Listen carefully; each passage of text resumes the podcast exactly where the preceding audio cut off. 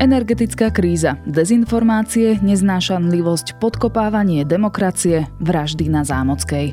To všetko spomenula prezidentka Zuzana Čaputová v svojej tretej správe o stave republiky. A naozaj to nebolo pekné vysvedčenie vystavené tejto krajine. Je streda, 30. novembra, meniny majú Ondrej a Andrej. Bude oblačno až zamračené a aj hmlisto, 0 až 7 stupňov. Počúvate Dobré ráno, denný podcast denníka ZME s Janou Maťkovou. Ak chcete podporiť našu podcastovú prácu, môžete tak urobiť na predplatné.sme.sk lomka podcast. Budete môcť počúvať naše podcasty neprerušene bez reklamy cez vynovenú mobilnú aplikáciu sme.sk alebo na webe Sme.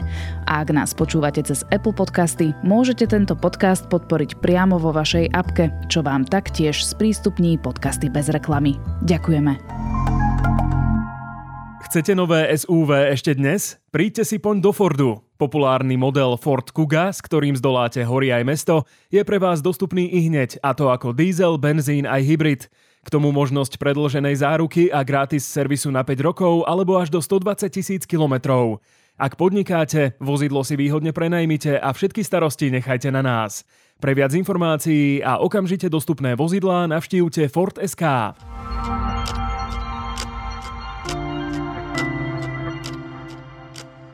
A teraz už krátky prehľad správ. Generálna prokuratúra zrušila obvinenie Robertovi Ficovi a Robertovi Kaliňákovi v kauze Súmrak. Obvinení boli zo zosnovania zločineckej skupiny a pre porušovanie tajomstva. Prvý námestník Jozef Kandera rozhodol na základe ich návrhu podľa paragrafu 363. Viac informácií sa dozviete v mimoriadnom vydaní Dobrého rána, ktorý sme vydali včera popoludní. Poslanci SAS nepodporia návrh štátneho rozpočtu na rok 2023. Strana odmieta obrovské výdavky a deficit, ktorý je pre budúci rok podľa poslanca Mariana Vyskupiča najvyšší zo všetkých krajín Európskej únie. Dôležitý svedok v korupčnej kauze Mýtnik František Imrece na súde rozprával o vplyve oligarchu Jozefa Brhela na finančnej správe a kompenzácii platu v období, keď bol riaditeľom finančnej správy. S Brhelom si kompenzáciu dohodol na úrovni 200 tisíc eur ročne. Ivan Kmotrík žaluje štát o náhradu škody za odstúpenie od dohody o odkúpení futbalového štadióna v Bratislave. Pýta 44 miliónov eur, informuje o tom denník N. Okrem toho na súde napadol aj odňatie dotácie 27 miliónov eur. Ak peniaze vysúdi, dá ich vraj na charitu. Iránske bezpečnostné síly zabili najmenej 448 ľudí pri potláčaní protivládnych protestov. Uviedla to ľudskoprávna organizácia Iran Human Rights, sídliaca v norskom hlavnom meste Oslo. Táto bilancia podľa organizácie zahrňa 60 osôb mladších ako 18 rokov. Viac podobných správ nájdete na Sme.sk alebo v mobilnej aplikácii Denníka Sme.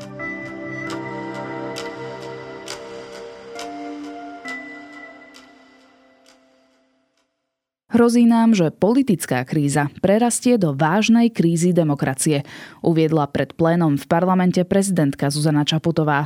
V svojej už tretej správe o stave republiky ostro vystúpila voči vláde aj opozícii. Hovorila o ekonomickej kríze, upozornila na hybridnú vojnu a šírenie nenávisti a naznačila aj potrebu predčasných volieb. O detailoch prezidentkinho prejavu a o jeho posolstve sa budem rozprávať so zástupcom šéf-redaktorky denníka ZME Jakubom Filom. Vážený pán predseda Národnej rady Slovenskej republiky, vážený pán premiér, vážení členovia vlády, správa o stave republiky je snahou o zhodnotenie najdôležitejších udalostí v republike za posledných 12 mesiacov a o reflexiu situácie v spoločnosti. Pri písaní tejto správy som si uvedomila, že napriek snahe neustále hľadať východiska a udržiavať nádej v spoločnosti, táto správa bude, lebo musí byť, jedna z najvážnejších a zrejme aj najkritickejších. Kubo, prezidentka v úvode uviedla, že pôjde asi o jednu z najvážnejších a najkritickejších správ o stave republiky. Cieľom nie je priťažiť situácii. Naopak, snahe o čo najpravdivejšiu reflexiu pomôcť posunúť sa ďalej z kritického bodu, do ktorého sme sa ako spoločnosť dostali. Bola naozaj taká? Ak to vnímame z hľadiska jej funkčného obdobia, tak samozrejme bola najkritickejšia. Ak to vnímame z hľadiska histórie celej Slovenskej republiky, tak najkritickejšia nebola. Najkritickejšou správou o stave republiky stále zostáva prejav prezidenta Michala Kováča z roku 94, kedy vlastne priamo vyzval na predčasné voľby a napád Vladimíra Mečiara. Vzhľadom na jeho podozrievavosť je schopný spolupracovať iba s ľuďmi, ktorí sú mu nejako zaviazaní. Pán Mečiar nepotrebuje radcov, spolutvorcov, oponentov, ale iba pomocníkov pri realizácii svojich zámerov. Práva o stave republiky, ktorú predniesla prezidentka Čaputová, samozrejme bola pomerne kritická, najmä ak si uvedomíme jej dlhodobo taký zhovievavejší tón, ktorým sa snaží prehovárať ku všetkým častiam spoločnosti a dokonca aj ku všetkým častiam toho politického spektra, napriek tomu, že, že mnohé z tých častí na ňu, ňu permanentne neútočia. Napriek tomu som očakával, že v niektorých bodoch bude možno nie kritickejšia, ale oveľa adresnejšia. A ona zostala verná takej tej svojej tradícii, že síce medzi riadkami pomerne jasne, ale napriek tomu nie menovite označovala, nerad by som to nazval, že vinníkov tých situácií, ale nazvíme to ako keby hlavných aktérov tých situácií. A nech si už potom prípadne občania ako sami vyhodnotia, že či tí aktéry sú aj vinníci alebo nie. Ale tomu sa v tej rovine menovitosti vyhla. V ktorých pasážach ti to najviac chýbalo? Napríklad, keď rozprávala o nenávisti a o a, prípadne podrývaniu demokracie a spravodlivosti, teda justičnému systému. Vážení ústavní činitelia, vážení občania, atmosféra, v ktorej žijeme, praje šíreniu neznášanlivosti. Terčom zastrašovania a nenávistných útokov, podporovaných žiaľ aj z politického prostredia, sa stávajú tiež sudcovia, prokurátori alebo vyšetrovatelia. Ak sudca za svoje riadne zdôvodnené rozhodnutie čeli výhražkám a musí požiadať o policajnú ochranu, bola ďaleko prekročená legitímna miera kritiky. Áno, ako bolo to aj v týchto pasážiach, bolo to pasážach, eh, kde mnohí ľudia medzi riadkami videli Igora Matoviča ako človeka, ktorý polarizuje spoločnosť a vlieva do nej nenávisť. Aj v prípade kritiky opozície a teda menovite Roberta Fica, tam asi v tej pasáži bola asi najjasnejšia, keď povedala, že... Očividné je to najmä na tlačových konferenciách predstaviteľov jednej politickej strany, ktorí vystupujú súčasne v pozíciách advokátov, svetkov či obvinených a svoje vlastné obavy prezentujú verejnosti ako ohrozenie demokracie. Ale tiež sa vyhla menovaniu. Ale aj v tých mnohých oblastiach v zásade sa dalo poukázať aspoň na to, že možno nie, kde tkvie príčina tých problémov, lebo mnohé tie krízy, ktoré pomenovala sociálna, energetická, kríza v školstve, zdravotníctve sú mnohovrstevné a v zásade kontinuálne dlhodobo sprevádzajú našu existenciu našej republiky. Ale aj v minulosti, aj dnes sú vlastne ľudia politici, ktorí boli a mali by dnes byť e, zodpovední za riešenie týchto situácií a nepoukázala priamo na nich. Spomenul si Igora Matoviča. Igor Matovič bol jeden z členov vlády, ktorí chýbali v pléne parlamentu pri čítaní jej správy o stave republiky. Urobil to podľa teba na schvál? Ako netrúfam si povedať, možno mal nejaký veľmi dôležitý program ako písanie nejakého ďalšieho statusu na Facebook alebo hranie sa s mačiakom alebo proste obkopávanie záhradky, ale samozrejme je to symbolická rovina vyjadrenia jeho vzťahu k prezidentke Čaputovej a samozrejme ako asi sme nečakali niečo zásadne iné. Vážené dámy, vážení páni, Údaje o životnej úrovni na Slovensku hovoria o nepriaznivých dopadoch rokov kríz. Ona vláde vyčítala napríklad pomalé riešenie kríz, upozorňovala na blížiacu sa ekonomickú krízu, hovorila o jednotlivých e, príbehoch ľudí, ktorí prešli sitom tých slavných prorodinných balíčkov, na ktorých sa vláda rozložila, alebo teda odišiel jeden koaličný partner. Spomeniem napríklad otca z Humeného, ktorý si zarábal ako vodič kamionu, ale zostal sám so svojimi troma malými malými deťmi a nedokáže sa popri starostlivosti o deti riadne zamestnať a tak si nemá z čoho uplatniť zvýšený daňový bonus z protiinflačného balíčka. Čiže toto boli asi tie slová smerované Igorovi Matovičovi.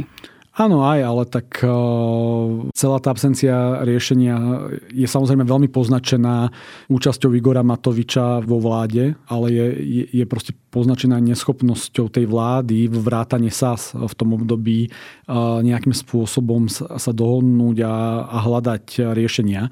Pretože ak sa, sa, sa špeciálne pozrieme na tento rok a tú nazvime to, že energeticko-sociálnu krízu, ktorá prebieha, ktorá dopadá práve na tie najchodobnejšie časti obyvateľstva, no tak už asi v marci, v apríli alebo v máji najneskôr e, sme všetci vedeli, že to príde. Každá vláda s nejakým prognostikom alebo vizionárom e, mohla prísť so setom opatrení, na ktorým by sa dohodli na spoločných rokovaniach a potom by ich len dostatočne včas pre tú verejnosť predstavili, tak aby tie opatrenia boli ad jedna funkčné, ad dva v zásade mohli tej vláde prihrať aj pohodlné body.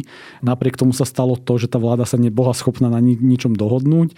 V podstate z tej vlády odišla významná na strana a tie opatrenia tak či tak museli v nejakej podobe prijať, ale presne tak, ako to Zuzana Čaputová správne pomenovala, tak ako z tej krízy vytvorili drámu, ktorou zahltili celú spoločnosť. Hej. A napriek tomu, že, že v zásade hoci kto príčetný mohol spraviť naozaj dobré opatrenia, alebo tie boli tak či tak nevyhnutné. Ako to, tomu sa nedalo vyhnúť.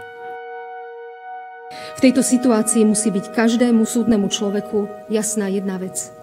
Takto to ďalej na Slovensku ísť nemôže bez toho, aby boli zničené zvyšky dôvery verejnosti a súdržnosti našej spoločnosti. Ak to vládna koalícia nedokáže zvrátiť, potom nám hrozí, že politická kríza prerastie do vážnej krízy demokracie. V takom prípade bude lepšie umožniť občanom na novo si vybrať svojich volených zástupcov. Ty si spomínal na začiatku, že ona v závere svojho prejavu nepriamo vyzývala na predčasné voľby, alebo teda spomenula tam predčasné voľby. Bol toto najsilnejší odkaz jej správy?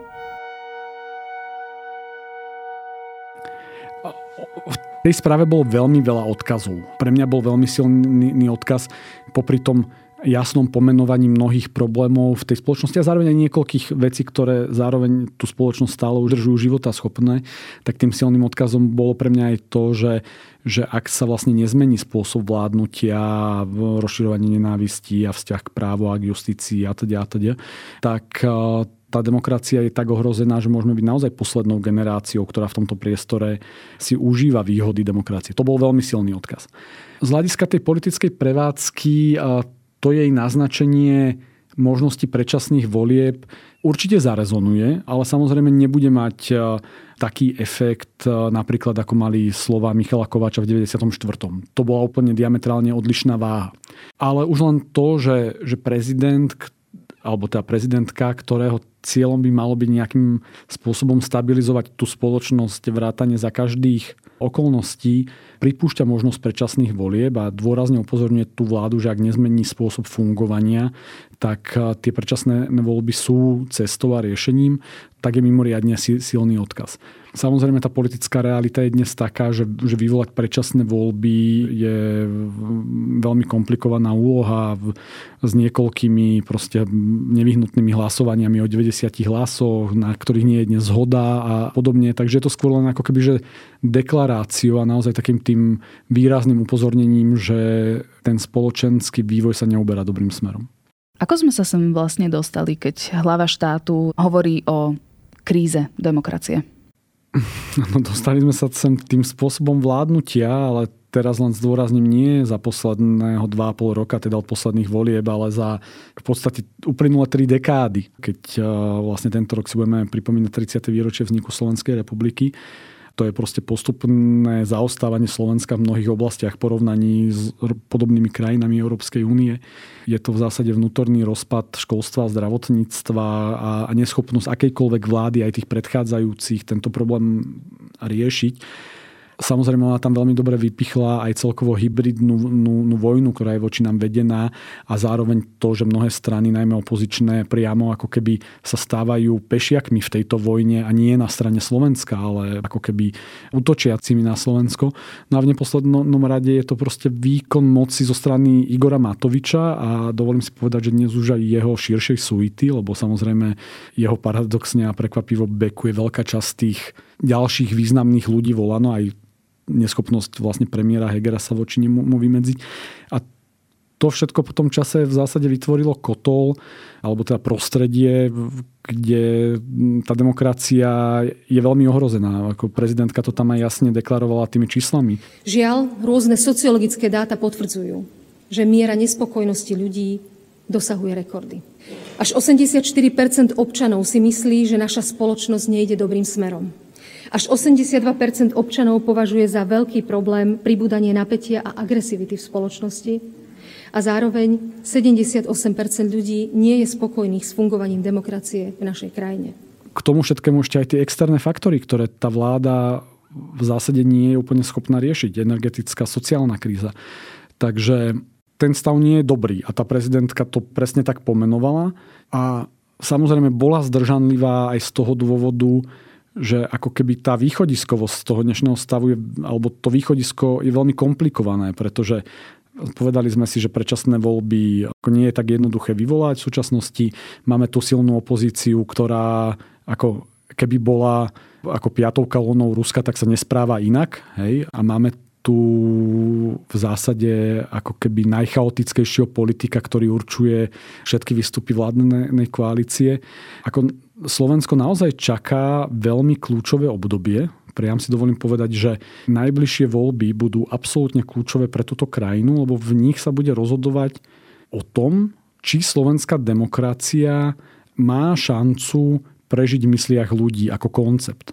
Veľká časť politikov dnes v opozícii, menovite Robert Fico, o fašistoch ani, ani nehovorím, ale žiaľ Bohu aj vo vládnej koalícii, menovite Igor Matovič, ale veď ako aj Boris Kolár sám o sebe tú politiku neberie ako výkon nejakých demokratických hodnot, vlastne smeruje k tomu, aby ten koncept demokracie v mysliach ľudí zadupala. A táto spoločnosť dnes doslova do písmena si myslím, že musí prežiť a musí vydržať ten čas k najbližším parlamentným voľbám, či to bude rok a pol, alebo to bude kratšie obdobie, čo asi nebude, a pokúsiť sa o reparát. A za ten rok a pol sa môže udiať strašne veľa ďalších škôd, kedy si tí ľudia naozaj povedia, že to už nestojí za to. Ale ak si toto povedia, tak bude proste platiť to, čo povedala Zuzana Čaputová v tom svojom prejave, že... Ak chceme ochrániť spoločnosť, nastal čas, aby všetky príslušné inštitúcie zamerali svoje úsilie na rozumné používanie už existujúcich pravidiel. Ak demokraciu nebudeme chrániť, môže sa nám stať, že budeme poslednou generáciou, ktorá ju zažije. A to je ako najväčší problém, zjednocujúci problém, ktorým dneska žijeme. Veľa hovorila to sme vlastne už aj spomínali o nenávisti, o dehumanizácii, o práci so strachom, čoho svetkom sme neboli len v časoch covidu, kedy boli jej prvé dve správy o stave republiky, ale aj teraz po vypuknutí vojny na Ukrajine. Je to ale vlastne politický nástroj, ktorý bude stále fungovať, nie? A tým pádom niektoré politické strany ho budú využívať neustále. Áno, budú ho využívať neustále, ale je tiež dôležité, aké tieto strany majú silu, aký majú hlas. Len si spomeňme, že počas vlády Vladimíra Mečiara bolo relatívne bežné pouličné násilie, nie je takého extrémneho typu, ako sme videli, že terorizmus e, na Zámockej alebo podobne, ale ako ľudia boli na seba hrubí, lebo to videli v obraze tých politikov, že sú na seba hrubí. Ľudia na úradoch boli na seba hrubí, no lebo keď bol premiér hrubý na všetkých, tak sa im to zdalo prirodzené. A niečo podobné sa nám, nám deje teraz. Keď tá spoločnosť v tých politikoch vidí, že sa správajú nejakým spôsobom, tak e, ľudia, ktorí sa takým spôsobom chcú správať, tak je to pre nich oveľa, oveľa jednoduchšie.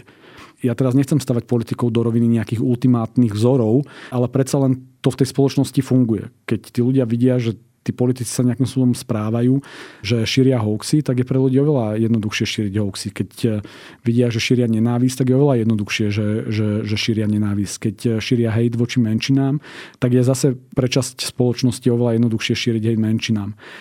Takže ako riešenie existuje v tom, že buď politici nájdu v sebe tú zodpovednosť a napriek tomu, akí sú, budú nejakými vzormi pre tú spoločnosť, čo je asi veľmi naivné vyhlásenie, najmä keď sa pozrieme na to, od koho by sme to žiadali. Alebo to bude naopak, že tá spoločnosť si vyberie politikov, možno nie najdokonalejších na svete, možno nie kombinácie, ktoré by sme si, si vedeli za normálnych okolností ti predstaviť, ale vyberie si politikov, ktorí už len vlastným výkonom tej moci a tej politiky budú dávať tej spoločnosti iné vzory. Na Slovensku stále takí politici sú a už teraz vidím, ako ma čas ľudí môže obviniť z toho, že protežujem nejaké konkrétne politické strany, ale ak si pozrieme prieskumy, tak tie politické strany sú vo širokom spektre. Máme aj konzervatívne strany, ktoré sa prejavujú inou politikou ako tie, ktoré sme poznali napríklad. Ako dnes vidíme u Olano napríklad. Hej. Máme, nazvime to ako keby lavicové strany alebo strany, ktoré sa označujú lavicové, ktoré sa správajú a aspoň trochu inak ukazujú ako tie lavicové strany, ktoré boli pri moci aj keď sú tam povedzme um, rovnakí ľudia. Máme nové menšinové strany, máme samozrejme progresívnu stranu, liberálnu stranu, takže stále si je z čoho vyberať a to bude dôležité v tých najbližších voľbách. Zároveň v súvislosti s tou nenávisťou a k tomu, ako pristupujeme ku rôznym menšinám a komunitám, spomenula aj vraždy Matúša a Juraja na Zámodskej ulici. Šírením nenávisti podľa psychológov vytvárame predpolie trestného činu teda predpoklad na zhmotnenie v podobe fyzického útoku. Nenávisť nie je teda bez následkov. Pred pár týždňami len niekoľko metrov odtiaľto stála životy dvoch nevinných mladých ľudí. Zastavme ju prosím, kým nebude stáť ďalšie.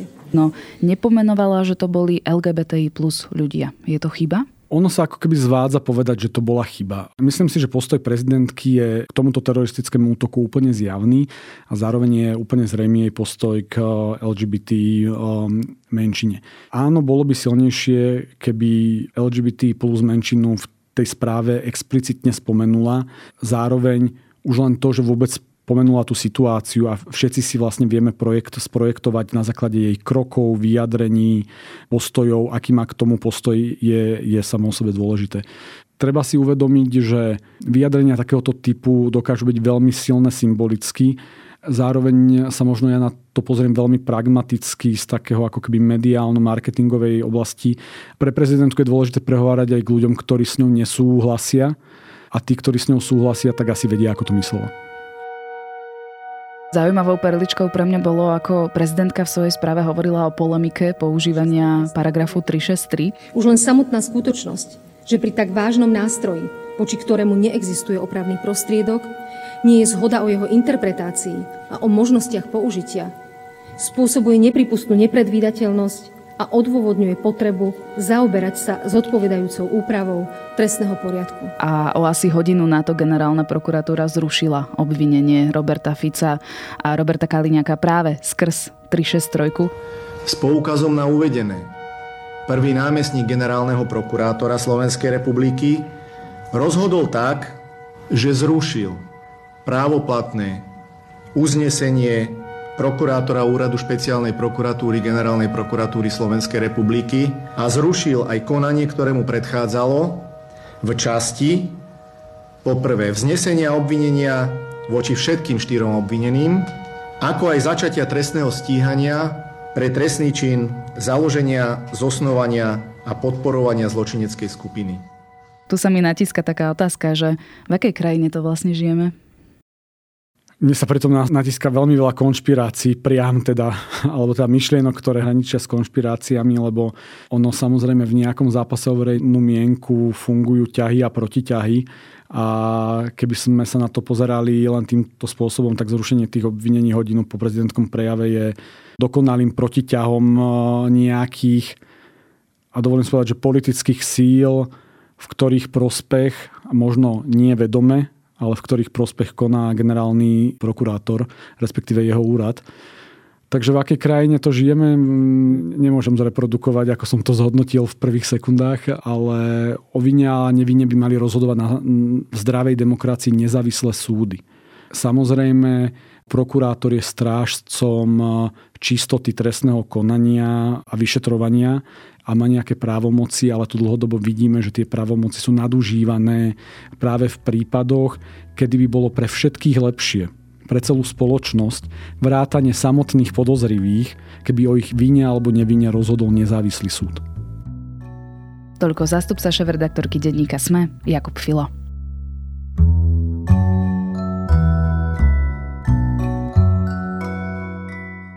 Každý to pozná a každý sa s tým stretol. S nevyžiadanými komentármi o vzhľade. Ako veľmi ste pribrali, ako by ste vyzerali krajšie, keby ste schudli, ako by ste žili kvalitnejší život, ak by ste neboli tuční. Lenže s takýmto prístupom sa ľudia stretávajú nielen vo svojom okolí, ale aj v zdravotníctve. Moja kolegyňa Michaela Žureková sa rozprávala s ľuďmi, ktorých lekári a lekárky ponižovali kvôli obezite. A asi to bude prekvapenie, ale naozaj takéto komentáre nikomu nepomôžu. Prečítajte si text Na čo ste sa vyžrali ako svinia. Obezní ľudia na Slovensku počúvajú ponižujúce reči od lekárov. Nájdete ho na sme.sk. A mám tu aj tipy na počúvanie. Vychádza nový podcast Zoom a vedatorský podcast o teórii strún. Na dnes je to všetko. Počúvali ste Dobré ráno, denný podcast denníka ZME s Janou Maťkovou. Do počutia opäť zajtra.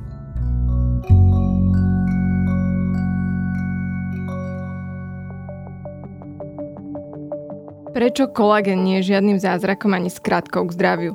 Prečo je dôležité očkovanie proti chrípke? A ako je to s vitamínmi a čo má imunita spoločné s črevnou mikroflórou? Ja som Denisa Koleničová a na všetky tieto otázky budeme hľadať odpovede v novom týždennom podcaste denníka Sme Vizita. Spolu s hostkami a hostiami sa budeme rozprávať o zdraví aj chorobách, o tom, čo funguje aj čo nefunguje, alebo kedy vám predajcovia liečivých zázrakov len obyčajne klamú.